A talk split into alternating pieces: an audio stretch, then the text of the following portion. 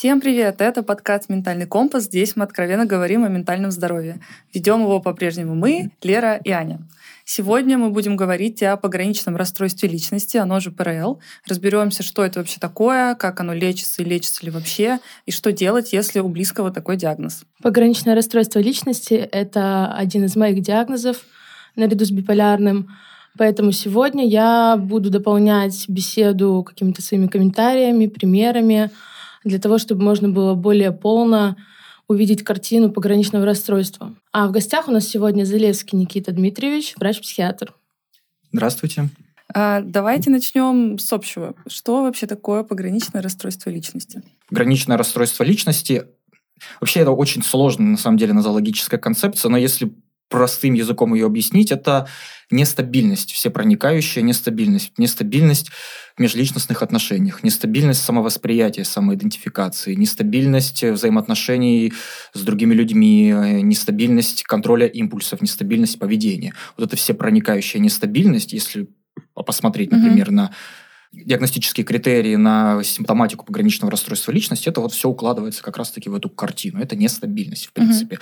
Вот и эта нестабильность, то есть, которая распространяется на личностные аспекты, на межличностное функционирование, выражение эмоций, которое сохраняется долго, не менее 2 лет у человека, например, которое чаще всего появляется в раннем взрослом возрасте или в позднем подростковом возрасте. Это и является пограничное расстройство, если общего, так сказать.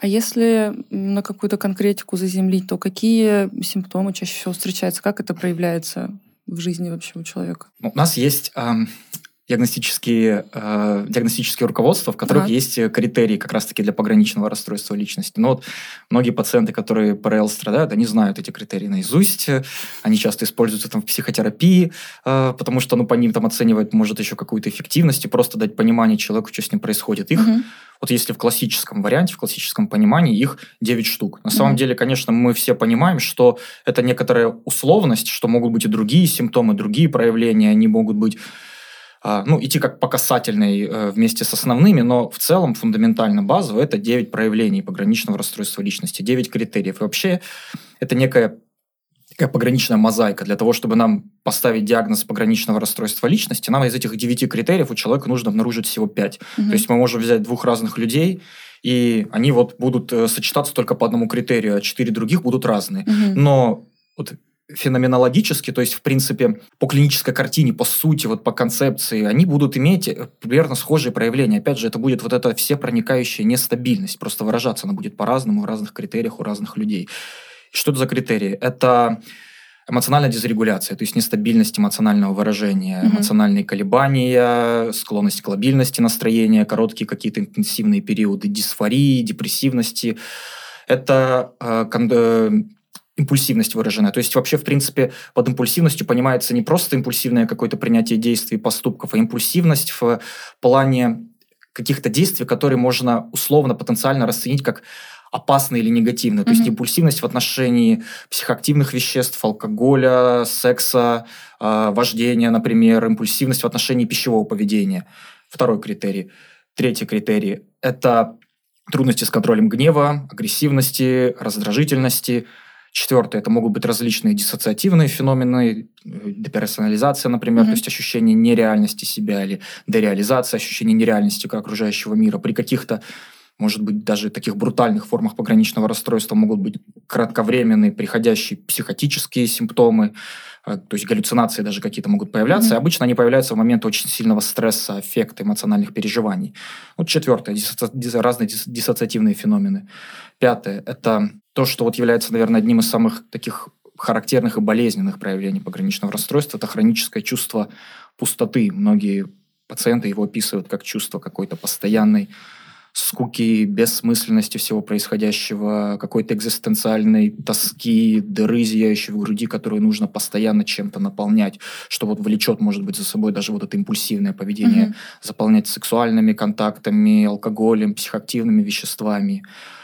5 критерий. 6 – это очень выраженная боязнь отказа, одиночества, страх брошенности, покинутости, что может приводить к каким-то очень безумным даже попыткам избежать вот этого страха, избежать вот этого отказа и одиночества. Ну, например, человек состоит с другим партнером в очень выраженных абьюзивных отношениях, mm-hmm. но из-за этой брошенности человек не может его от себя отпустить, он боится остаться один, будет постоянно за человека mm-hmm. цепляться, чтобы не чувствовать себя одиноким. А что еще осталось? Это нестабильность самовосприятия, то есть отсутствие какой-то целостной самооценки, отсутствие целостного образа «я», нестабильность самоощущения.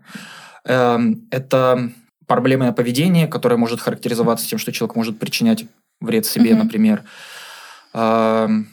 И, наверное, все. Я перечислил. Или что-то еще, может быть, я не договорил. По-моему, все я назвал. Mm-hmm. Вот это вот основные, да, критерии, mm-hmm. основные проявления пограничного расстройства личности, да. Так, ну мы разобрались, как оно себя проявляет, а откуда оно берется? Вот это очень интересный вопрос. Какие mm-hmm. причины известны возникновения ПРЛ? Приобретенное ли это расстройство или врожденное? Вообще вокруг ПРЛ есть такая стигма. То есть в общественном сознании людям кажется, что пограничное расстройство – это вот трудности характера, трудности темперамента, и как будто бы человек сам повинен в том, что вот у него есть это заболевание. На самом деле это не так. Вообще у нас в психиатрии, в современной мейнстримом уже общепринятым, в последние, по крайней мере, 20 лет считается биопсихосоциальная концепция, модель развития психических расстройств. Согласно вот этой модели, не все, но большинство психических расстройств, пограничное расстройство так точно, оно складывается как некий конгломерат вот, по причинам развития этиологически из биологических, психологических и социальных факторов. То есть биологические факторы, генетика, особенности строения центральной нервной системы, нейробиология, социальные факторы, ну, мир, который на нас влияет, mm-hmm. воспитание, родители, романтические партнеры, друзья, коллеги, как все и все, что нас окружает, как оно на нас влияет, как они нас формируют. И психологические факторы, ну, наш темперамент, характер, какие-то наши, не знаю, мировоззренческие установки, как мы самих себя воспринимаем окружающий нас мир. И вот пограничное расстройство, оно вот из этих трех факторов так и складывается. Ну, условно, это можно там 33%, например, на каждый фактор распределить там. Угу. И биологический фактор, он тоже выражен. То есть, по некоторым данным, там действительно генетический вклад в пограничное расстройство личности, он достаточно существенный. То есть, это не так, что в обществе считается, что это вот только заболевание, которое складывается из каких-то психосоциальных факторов. Нет. И генетика вносит большой вклад, действительно, это так. То есть, это вот некоторая совокупность биологии, психологических аспектов, социальных аспектов. Угу. Ну да, есть же такой миф какой-то, я слышала много раз, что ПРЛ – это вот потому, что родители плохо воспитывали, позволяли ребенку быть капризным, это все родители угу. виноваты. Ну, как бы такое, это можно спихнуть вообще на любой диагноз, да, и так можно каждого человека застигматизировать, ну, вот там, у вас депрессия, ну, там тоже вас родители, наверное, обижали. Конечно, это просто стигма, остающаяся вокруг психических расстройств, и ничего общего, конечно, с... этиологии, то есть причинами развития пограничного расстройства, да и любых других mm-hmm. психических заболеваний, конечно, не имеет. А вот есть же понятие высокочувствительных людей, ну то есть люди, которые как-то очень остро тоже какие-то эмоции испытывают, но есть же разница между высокочувствительным человеком и человеком с ПРЛ, правильно? Конечно, да. Ну вот в чем она выражается, что кроме того, что ты как-то остро ощущаешь какие-то эмоции, есть еще какой-то ряд вот этих симптомов, о которых мы проговорили, правильно? Ну да, но мы формально даже, мы же не можем поставить человеку диагноз ПРЛ, только если у него будет вот эта повышенная эмоциональная чувствительность. Вообще, это просто очень интересный вопрос в том плане, как мы вообще можем определить, есть ли у человека какое-то психическое расстройство mm-hmm. или его нет. Потому что многие обыватели, вот в их представлении мы ставим диагнозы не только ПРЛ, а любой диагноз, но для того, чтобы вот человека заклеймить. Вот у тебя есть диагноз, и все, теперь ты живи с этим, и мы сейчас тебя будем залечивать. Вообще, ну, нам-то, психиатрам, грубо говоря, все равно, какие симптомы у человека есть. Если вам эти симптомы не доставляют никакого дискомфорта, у вас нет психического заболевания. Если вы там, своими проявлениями какими-то не мешаете другим людям, если они вам доставляют страдания и дистресса, нечего лечить. У нас вот в 25-м, наверное, году, по крайней мере, так планируется, будет принята международная классификация болезней уже 11-го пересмотра, mm-hmm. и там все личностные расстройства, они будут делиться на степени тяжести. Легкой, средней, тяжелой степени тяжести. Для чего вообще это нужно? Это некоторое вот расширение диагностических границ.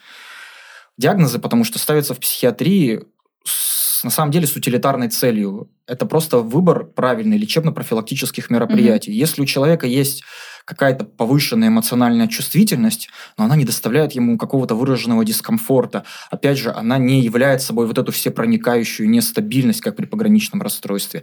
Она не обрастает другими какими-то сопутствующими критериями, симптомами, как при ПРЛ. И она не влияет на качество жизни человека, то она не требует лечения. Вот мы можем поставить человеку легкое пограничное расстройство личности, если у него есть вот слабо выраженная эмоциональная дисрегуляция, например, есть какие-то другие проявления.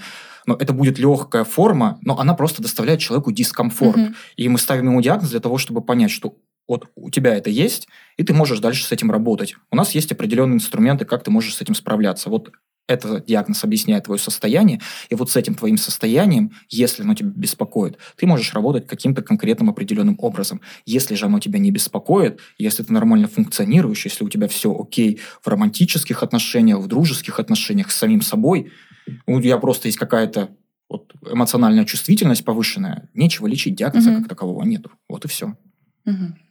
Интересно. Да, а вот неоднократно слышала такое мнение, что симптомы ПРЛ с возрастом смягчаются.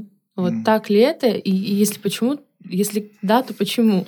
Ну, сложно сказать на самом деле почему, но во многих случаях так и есть. Не всегда, но так и происходит. Вообще, это, наверное, изначально зависит от какой-то базовой выраженности пограничного расстройства личности. То есть, если оно изначально было в таком брутальном проявлении, в брутальной форме, то, ну, есть низкая вероятность того, что все-таки симптомы будут смягчаться. Но с возрастом в любом случае есть некоторая динамика, некоторая тенденция того, что вот эти заостренные личностные черты, они будут сглаживаться немного, да, будут нивелироваться. Трудно сказать, опять же, от чего это зависит. Наверное, от того, что если вот это сглаживание происходит, да, то у человека изначально было не очень выраженное пограничное расстройство в принципе. Но такая динамика, на самом деле, есть для многих личностных расстройств. Там, например, вот если по категориям смотреть, вот шизоидное расстройство личности, оно более устойчиво. А, например, антисоциальное расстройство личности, оно тоже имеет возрастную динамику. То есть черты какие-то, они все равно будут оставаться, если человек не будет с ним работать, если он не будет проходить психотерапию. Но они будут в более легкой форме, они все-таки компенсируются с течением возраста. Но это не значит, что у человека в 30, 40, 50 лет не может быть пограничного расстройства вообще запросто. И там человеку в 70 лет можно впервые пограничное расстройство поставить, если для этого просто будет смысл какой-то, да, если действительно это состояние будет отвечать критериям. Поэтому, да, может сглаживаться, но не всегда, но действительно есть такая штука. Ну, у меня, кстати, есть идея, почему так происходит. Так. Возможно, человек просто с годами лучше социально адаптируется. Как-то и ну, со своими этими чертами. И они уходят. Ну, да, ну вот социально адаптируется, но ведь самоадаптация от у него как-то тоже должна происходить. Ну вот есть она как-то происходит со временем. А почему тогда у других людей с ПРЛ этого не происходит? Вот это уже другой вопрос. А в последнее время еще много говорят про тихое ПРЛ. Что это вообще такое? Ой, я вообще недавно только про это узнал, про ПРЛ. Не знал вообще, что это такое раньше. Я почитал про тихое ПРЛ, я не очень понял вообще, что это за гипотеза, что это за концепция. Ну, у нас в медицине, психиатрии она не используется.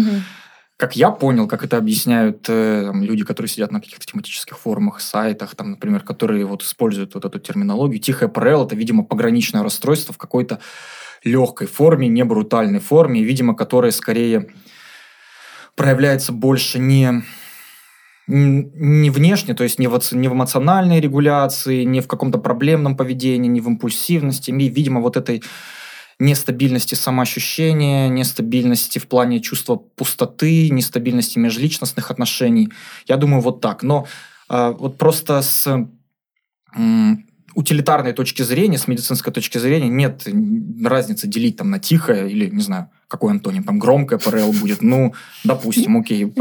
Смысл-то все равно в плане лечения будет примерно одинаково, один и тот же. Поэтому, ну да, наверное, есть там те, кто выделяют тихое ПРЛ, но, повторюсь, это не официальная терминология в современных классификациях болезней, что в общей, что там, во всемирной, что в американской, этого нет, это не используется.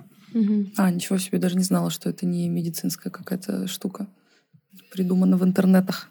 Не, ну может, она, кстати, не в интернетах придумана, может, я не знаю, может, это какой-то психологический, например, термин. Просто, ну вот в психиатрической литературе его нет. А вот по каким симптомам я условно могу заподозрить у себя ПРЛ? Вот просто мой пример, как это было.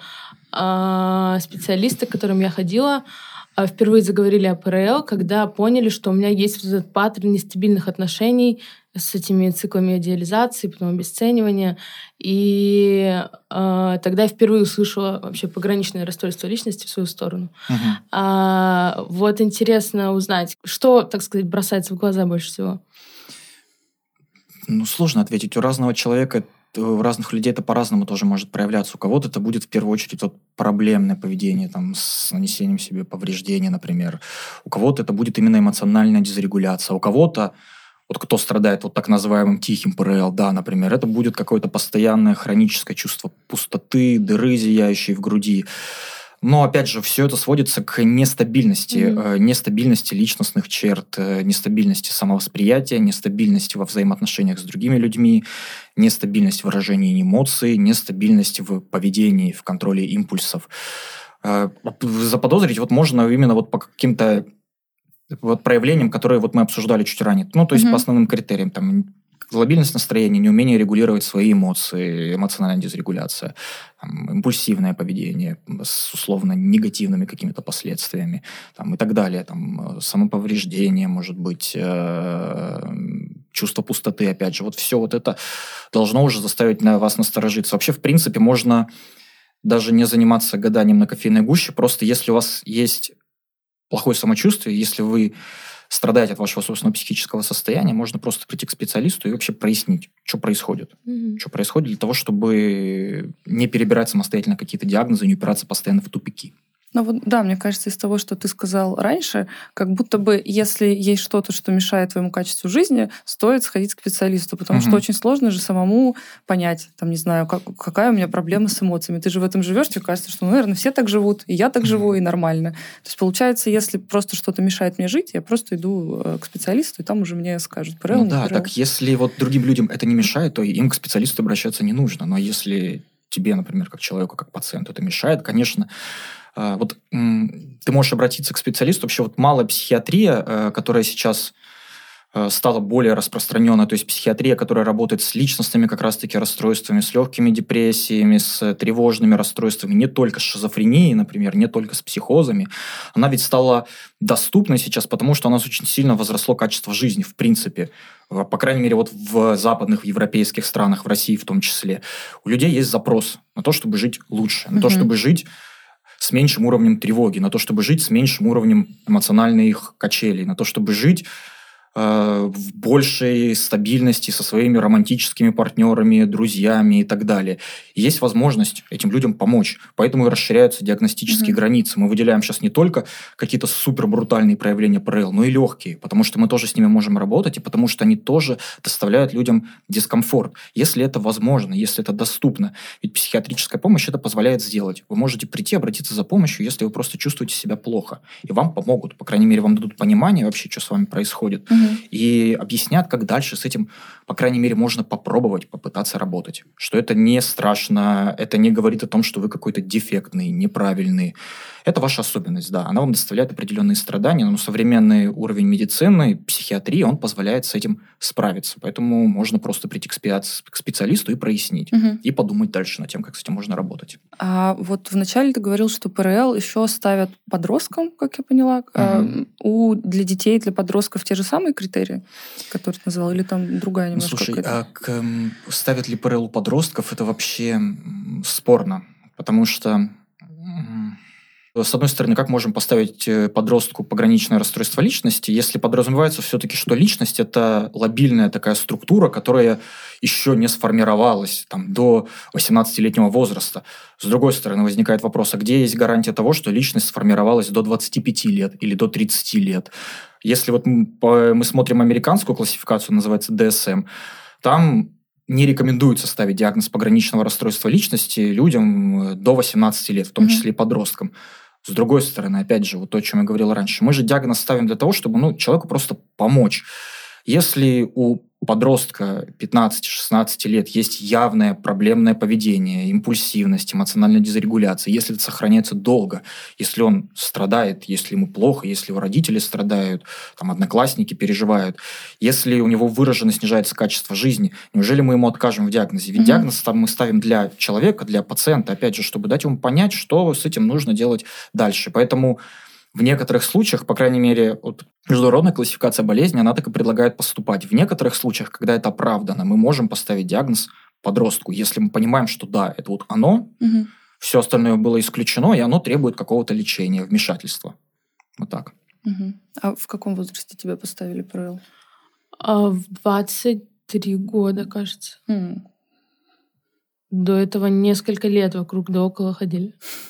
Вообще-то часто бывает как раз-таки диагноз исключения. То есть, там, особенно среди, наверное, врачей старой такой советской закалки, это все еще в новинку, что это такое пограничное расстройство. Да, это там они у себя навыдумывали, эти молодые врачи, какие-то приколы с ПРЛ. Хотя вообще, в принципе, уже абсолютная клиническая реальность. И вот они могут не ставить, например, диагноз пограничное расстройство. И да, в принципе, для многих пациентов с ПРЛ это стандартная практика, что им там поменяли кучу диагнозов, они там прошли через шизотипическое расстройство, может быть, даже через шизофрению, полежали в стационарах, биполярное расстройство, все вот это перебрали, и нет какого-то эффекта. Опять же, постоянно упирались в тупики. Человеку все плохо и плохо и плохо. И нередко происходит так, что пограничное расстройство становится диагнозом исключения. Все остальное мы перебрали, а оно вот здесь было, вот оно действительно, вот то, что доставляет человеку дискомфорт. Как раз-таки поэтому все остальное, что пытались подбирать человеку, как его пытались лечить, вести, не приносило какого-то явного эффекта, какого-то облегчения, потому что смотрели просто с другой стороны, не с той, с которой нужно. Интересно, а это связано, вот ты сказал, там, с какой-то опытностью врачей, непринятием диагноза, но в целом ПРЛ... А его можно вот поставить, там, не знаю, вот приходит человек на сессию, ты с ним поговорил на первой сессии, такой, это ПРЛ. Или это более сложный диагноз, и все равно он так просто не ставится? Во-первых, не то чтобы с опытностью врачей это связано, но скорее связано с тем, что просто некоторые врачи, они используют уже устаревшие такие концепции, которые в современной медицине не используются в принципе. И для них вот все то, что сейчас для нас уже является клинической реальностью, вот тоже ПРЛ, СДВГ, расстройство аутистического спектра. Это все не принимается, в штыки воспринимается и не выставляется. То есть я вот это имел в виду. А можно ли это поставить за одну сессию? Да, вполне возможно, но не всегда. В любом случае личностные расстройства – это сложная штука. Многие пациенты не хотят, например, быть пациентами, имеющими расстройство личности. Многие пациенты могут неосознанно, например, как-то диссимулировать свою симптоматику. У многих пациентов, по крайней мере, по моим наблюдениям, у них возникает уже такая...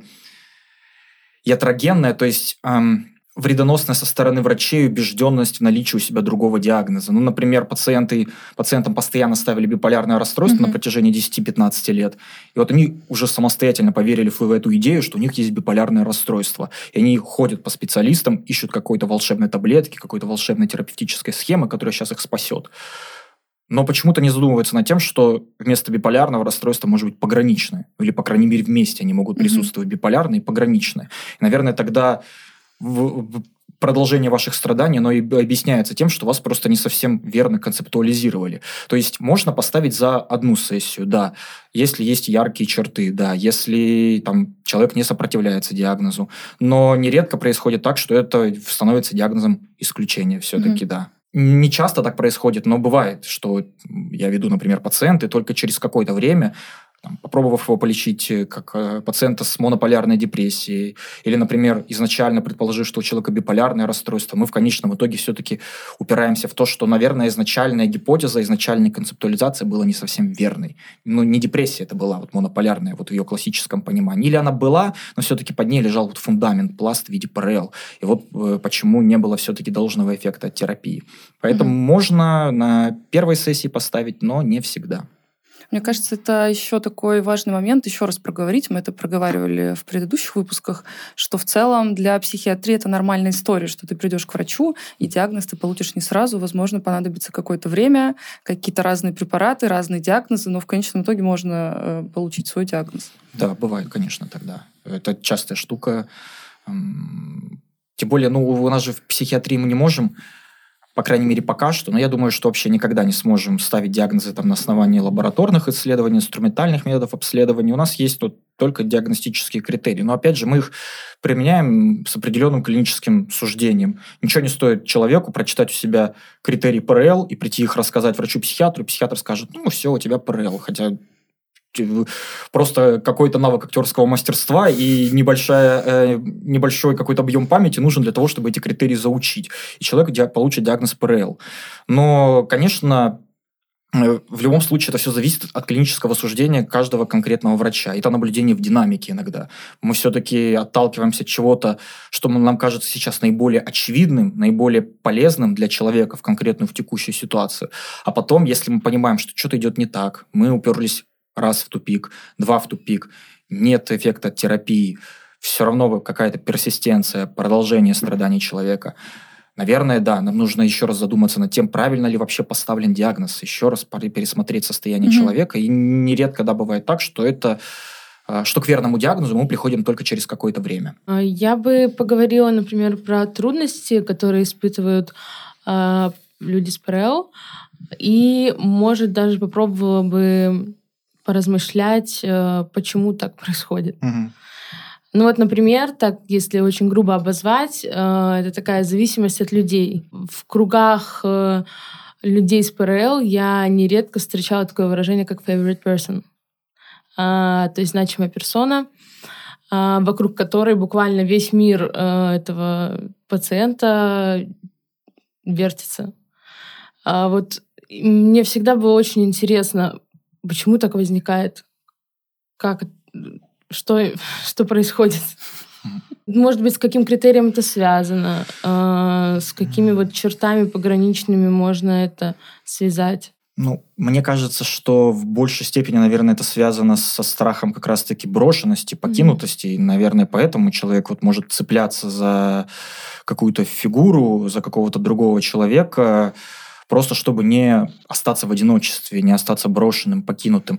Но вообще вот эта штука про favorite person, она может присутствовать и при других тоже личностных расстройствах, при других паттернах личностных расстройств. Но вот есть, например, как зависимое расстройство личности. Вот оно тоже тем характеризуется, что у человека есть постоянная склонность цепляться за других людей, перекладывать на них какую-то ответственность за свою жизнь, за свои поступки, за финансы, например.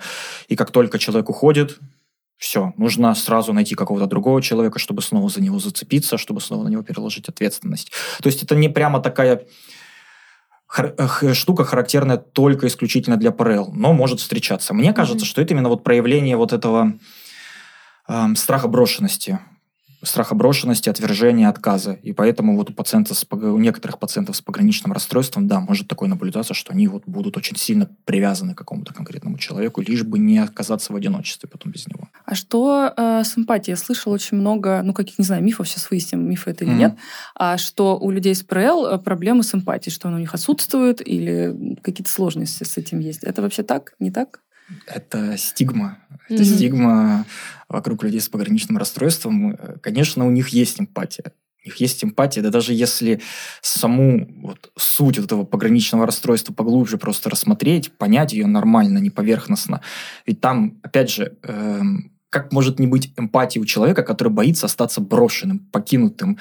Как может не быть эмпатии у человека, который, например, из-за страха вот этой брошенности может сильно цепляться за других людей? Наоборот, у пациентов с пограничным расстройством может быть очень ярко выраженная эмпатия. Проблема в том, что они просто регулировать ее не могут. Там, я сближаюсь с другим человеком, все, я чувствую с ним какое-то невероятное родство, он для меня самый дорогой, самый близкий, а потом что-то пошло не так, и все. Мы слишком близко уже с ним, я уже чувствую от него какое-то удушье, нужно отдаляться, и потом снова что-то пошло не так. Снова нужно заближаться, снова нужно уходить. Постоянно вот эти эмоциональные качели. Нет, пациенты с пограничным расстройством, они не социопаты. У них есть эмпатия, как у большинства других людей, имеющих психические расстройства. Нет. То есть отсутствие эмпатии, конечно, не признак пограничного расстройства. Спасибо за этот ответ. Я просто каждый раз, когда на это натыкалась, я никак не могла понять, правда это или нет, потому что у меня в голове не сходилось одно с другим, как у человека с такими симптомами может считаться, что нет эмпатии. Это очень странно для меня было.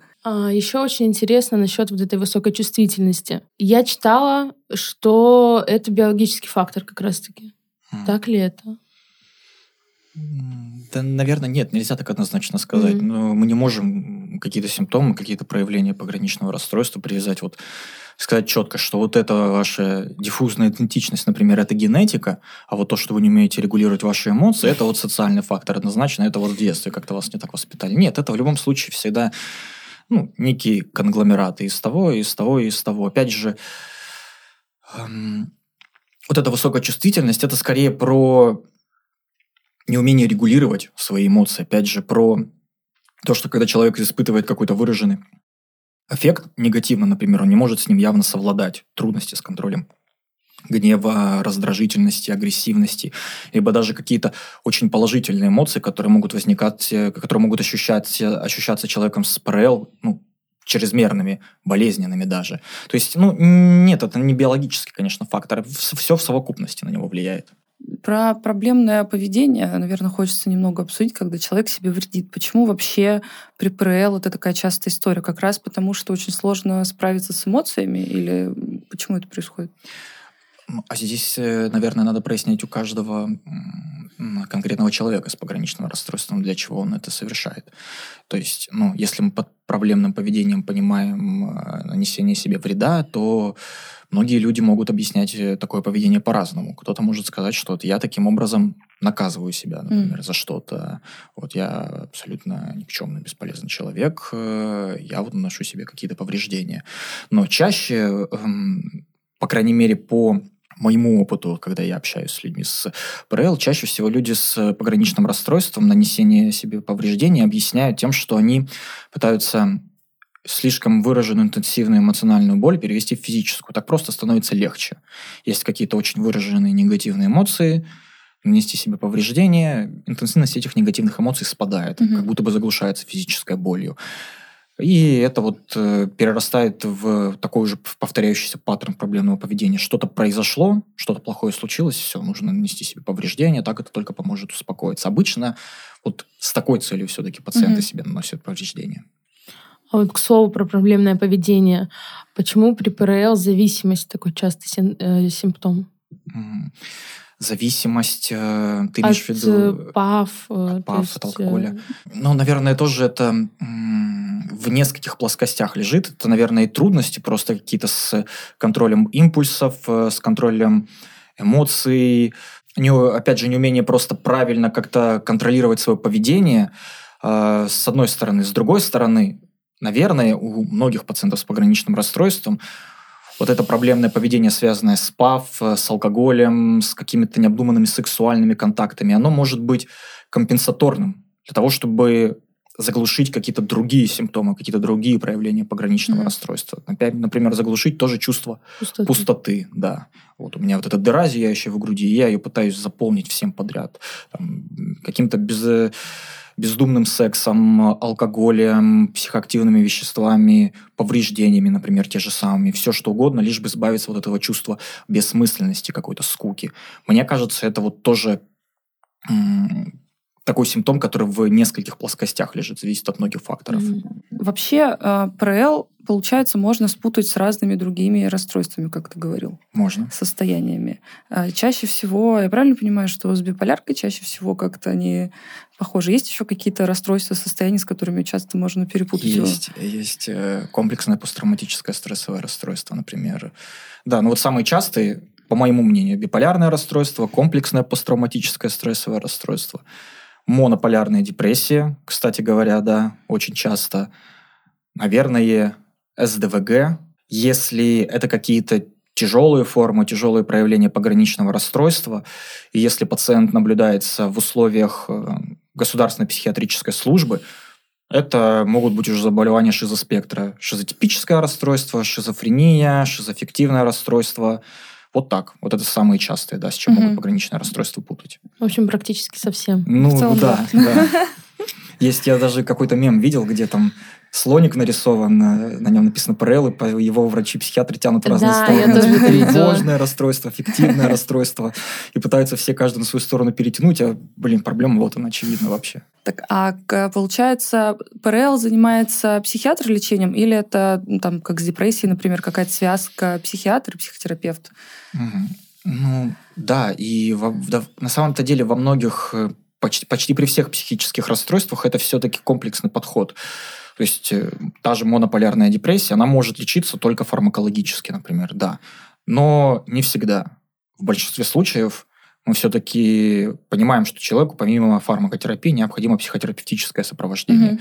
Иногда бывает так, что человек пришел к психиатру с монополярной депрессией, ему депрессию поставили, а он не хочет принимать медикаменты. Или, например, они ему не показаны в силу легкости его состояния. Ну, депрессивный эпизод легкой степени тяжести. Mm-hmm. Или, например, эта женщина, она беременна, например, или она кормит грудью, она не хочет сейчас принимать медикаменты, она хочет попробовать справиться только с помощью психотерапии. Это вполне возможно. Психиатр поставил диагноз и занимается психотерапией, если у него есть для этого полномочия, если у него есть навыки, определенное образование дополнительное, либо же он перенаправляет психологу-психотерапевту.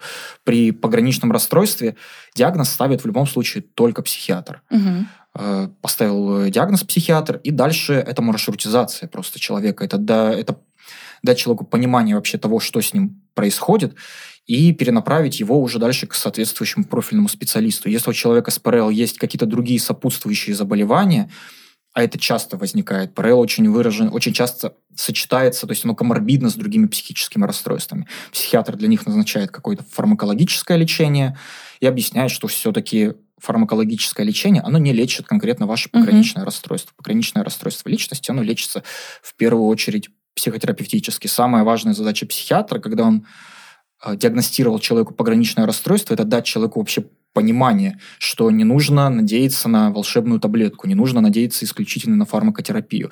Ваш диагноз, ваше текущее состояние, ваши переживания, они требуют психотерапевтического сопровождения. Да, это тяжелый, кропотливый труд, но он чаще всего дает свои плоды.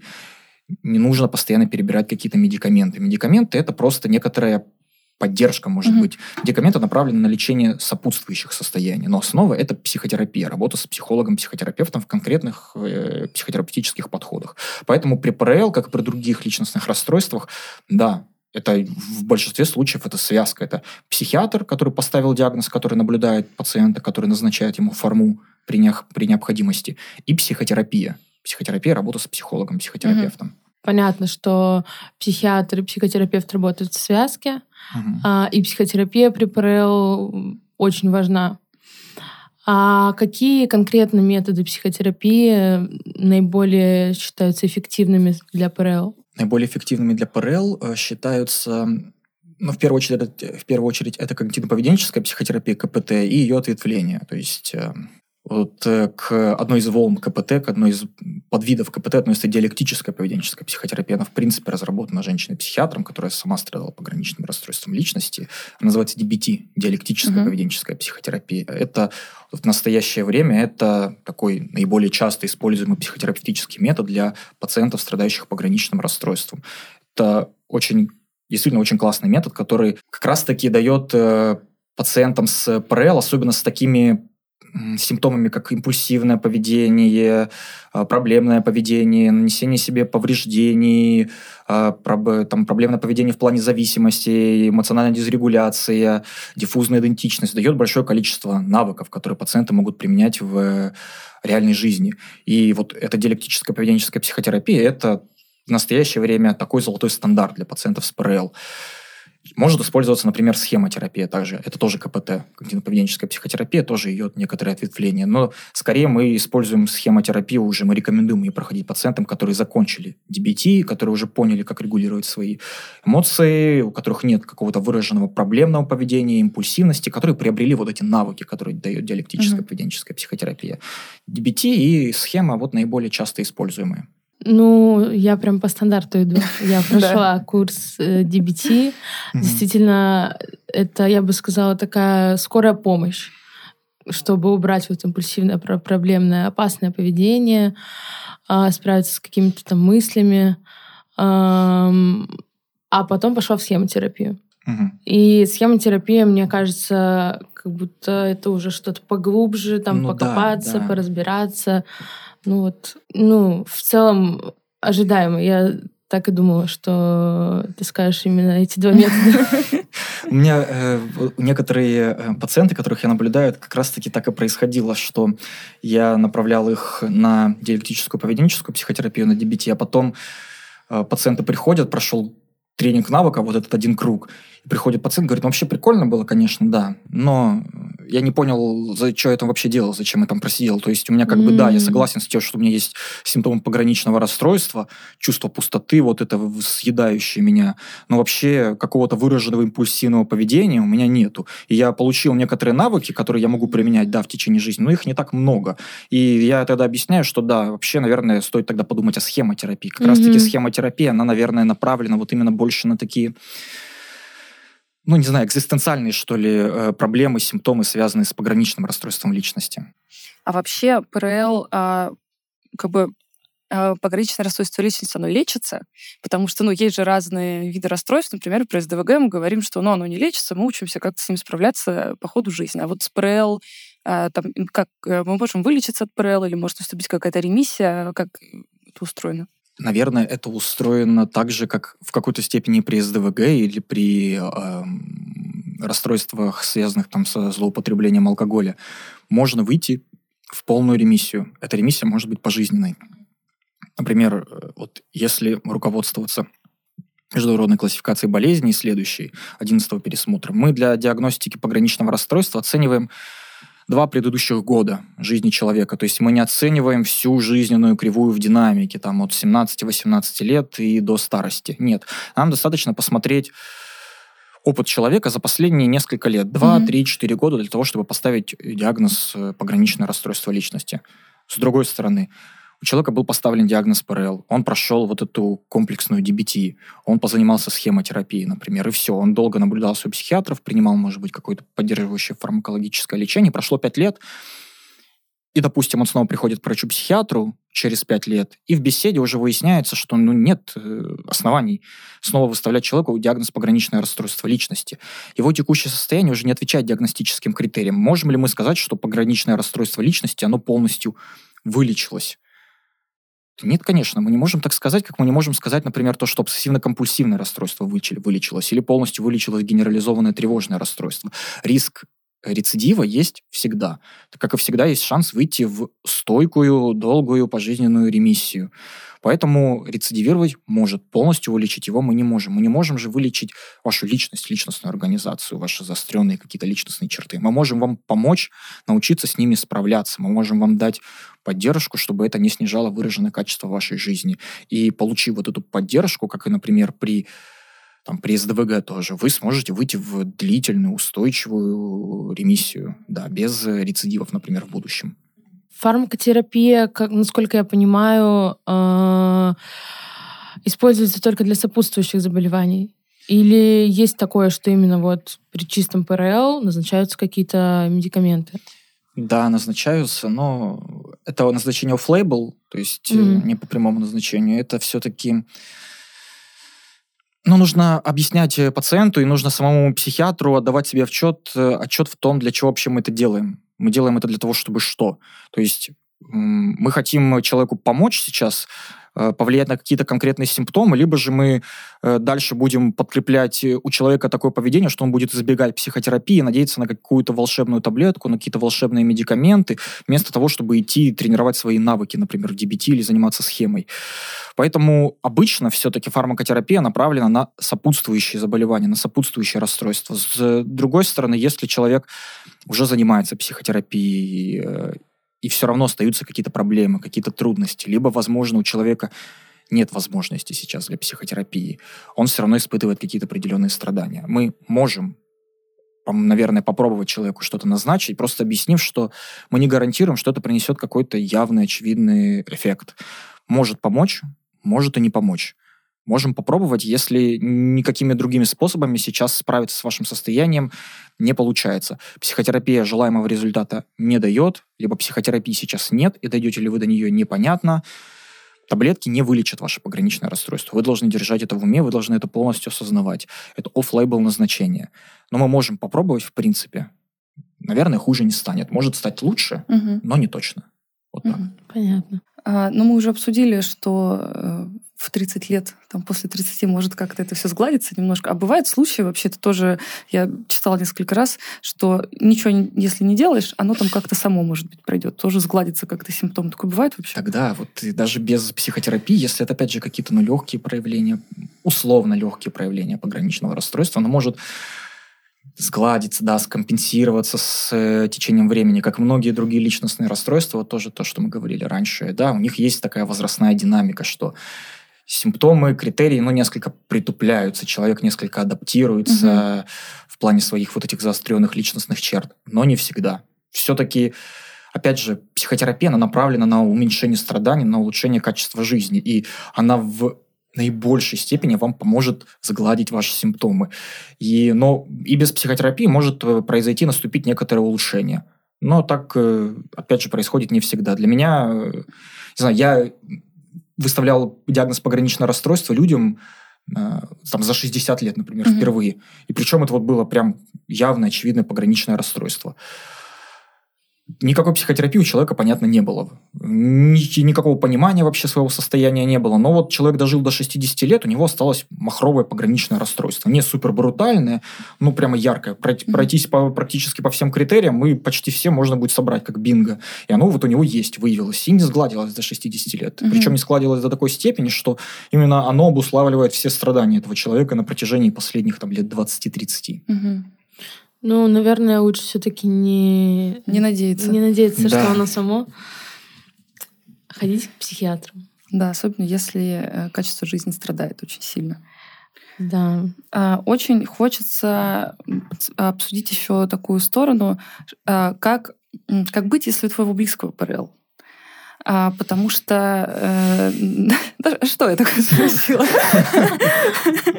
Ну, просто вообще, в принципе, общение с любым человеком, у которого ментальное расстройство, оно какое-то там немножко специфическое, с поправкой на это состояние. С ПРЛ может быть такое, что ты постоянно переживаешь, что я сейчас что-то не так скажу, человек это триггернет, случится проблемное поведение, или это триггернет его там страх быть оставленным. И получается, что как будто бы в вашем общении присутствуешь ты, человек, его расстройство, и очень сложно сохранять это общение, ну, таким свободным, легким и наполняющим. Ты все время это держишь в голове. Вот есть какие-то, ну, не знаю, ну, не правила, ну, советы, как быть, вот если у твоего близкого человека ПРЛ, как вообще общаться и вести себя? У меня есть только один, наверное, совет. Мне кажется, он будет самым правильным. Если у вашего близкого человека пограничное расстройство личности, и у вас есть трудности в коммуникации, трудности в отношениях с этим человеком, наверное, нужно тоже самому пойти к психотерапевту. Вот и все. И пытаться разбираться вместе с психотерапевтом в тех трудностях, которые у вас возникают. Не нужно стигматизировать человека просто, не нужно на него давить, не нужно навешивать на него ярлыки, обвинять его в том, что он имеет заболевание, потому что он имеет психическое расстройство. Вам нужно оказывать посильную поддержку, в то же самое время понимая, что сами вы, как человек, живущий с ПРЛ, не повинны в том, что у другого человека есть ПРЛ. Вы можете ему оказывать поддержку, вы можете дальше быть близкими, любящими друг друга людьми. Если у вас возникают выраженные трудности, это тяжело. Конечно, это тяжело, если у вашего близкого есть психическое ментальное расстройство. Даже если у вашего близкого родственника есть соматическое какое-то заболевание, это тоже тяжело. Всегда с этим тяжело справляться, это тяжело принимать. Но это возможно, да. Если вам трудно это принимать, если вы не знаете, как с человеком коммуницировать, контактировать, если это дается вам тяжело, психотерапевтическая работа вам тоже поможет с этим. Она поможет вам с этим справиться. Вот так давать какие-то конкретные советы, на самом деле, мне затруднительно. Ну, я не могу чего-то конкретного прям посоветовать. А вот если вот у вашего там партнера романтического постоянно колеблется настроение, вот ведите себя вот так. Ну, нет. Разбираться надо просто с человеком, постараться его поддерживать, объяснять, что вам что-то в ваших отношениях тоже не нравится, вам от этого больно, и, наверное, тебе, как человеку с ПРЛ, тоже от этого больно. Я хочу тебе помочь, я, может быть, даже постараюсь для этого пойти на психотерапию, просто для того, чтобы сдержать наши отношения, чтобы они были более гармоничными. Вот, мне кажется, это самый логичный, самый разумный вариант. И также, я так понимаю, примерно такой же совет будет, если это родители, и у их ребенка ПРЛ, опять же, лучше пойти на терапию, разбираться, как взаимодействовать с этим ребенком. Если вы родители вашего ребенка ПРЛ, нужно в первую очередь, наверное, озаботиться тем, чтобы ребенок получал психотерапию, чтобы ребенок получал квалифицированную помощь. Работа с психологом, психотерапевтом, дался у психиатра. Ну и сами родители, да, тоже для того, что для принятия, для совладание с особенностями поведения, эмоционального выражения своего ребенка, подростка.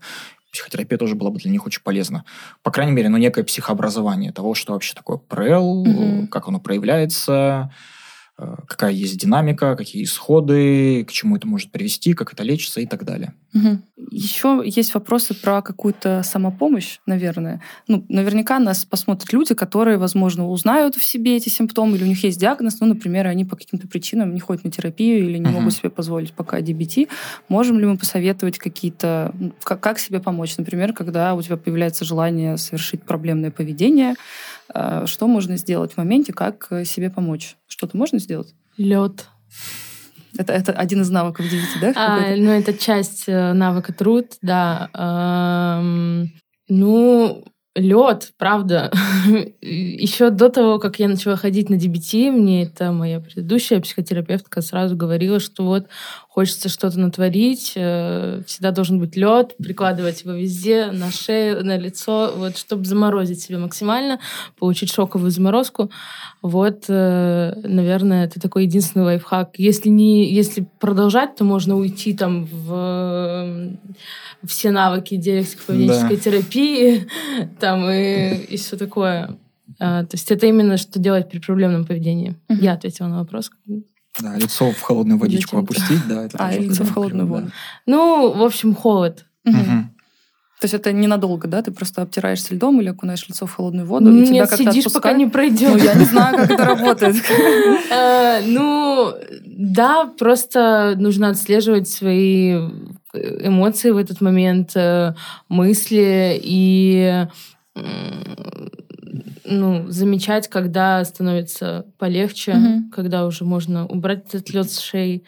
В целом, это самый универсальный лайфхак, я бы сказала. И, кажется, самый несложный. Найти воду холодную или лед под рукой как-то как будто бы не так сложно, как все остальное сделать. Да, это самый такой простой метод. Библиотерапия, может быть, еще. Да, кстати, книги это... Я же правильно поняла, что это про книги? Ну да, книги для самопомощи. Когда сам обращаешься к книгам по самопомощи, и это действительно круто работает, я сама практикую это, библиотерапию. Мне из последнего очень понравилась книжка, я ее советовала на канале, называется «Совладание с пограничным расстройством личности». Автор, по-моему, Чапман и еще кто-то, не знаешь? А это как рабочая тетрадь такая? Нет, это именно такой, как справочник про ПРЛ. Там как-то мне понравилось больше, чем другие какие-то книжки про ПРЛ, тем, что там... Сначала довольно много информации про ПРЛ простым языком, что будет полезно и близким пациента с ПРЛ, и самому человеку. А дальше идут какие-то полезные методики, что-то там даже немножко из навыков. Такое как-то все понемногу, такая базовая книга про ПРЛ. Я не знаю даже, надо посмотреть. Я совсем недавно тоже видел книгу, мне она понравилась. Она как раз-таки в формате такой рабочей тетради построена, как книга по самопомощи и по DBT для пациентов с ПРЛ. И она совсем тоже небольшая, но я ее посмотрел, очень крутая штука, да, для того, чтобы самостоятельно справляться, учить какие-то навыки, чтобы применять их в реальной жизни. Очную психотерапию не заменит, наверное, но может помочь в ее отсутствии, по крайней мере, хоть как-то вам справиться с вашим состоянием. Я думаю, что мы тогда в описании к видео оставим какие-то названия книг с авторами, чтобы люди могли найти и почитать. Да. На этом все. Спасибо, Никита, что пришел. Спасибо, что позвали. Было очень интересно. Надеюсь, вам тоже понравился выпуск. Подписывайтесь на наши телеграм-каналы. Ссылки будут на экране. Всем пока. Спасибо, что посмотрели это видео. Ставьте лайки, пишите комментарии. Это помогает нашим видео продвигаться в Ютубе. И увидимся в следующих выпусках. Всем пока!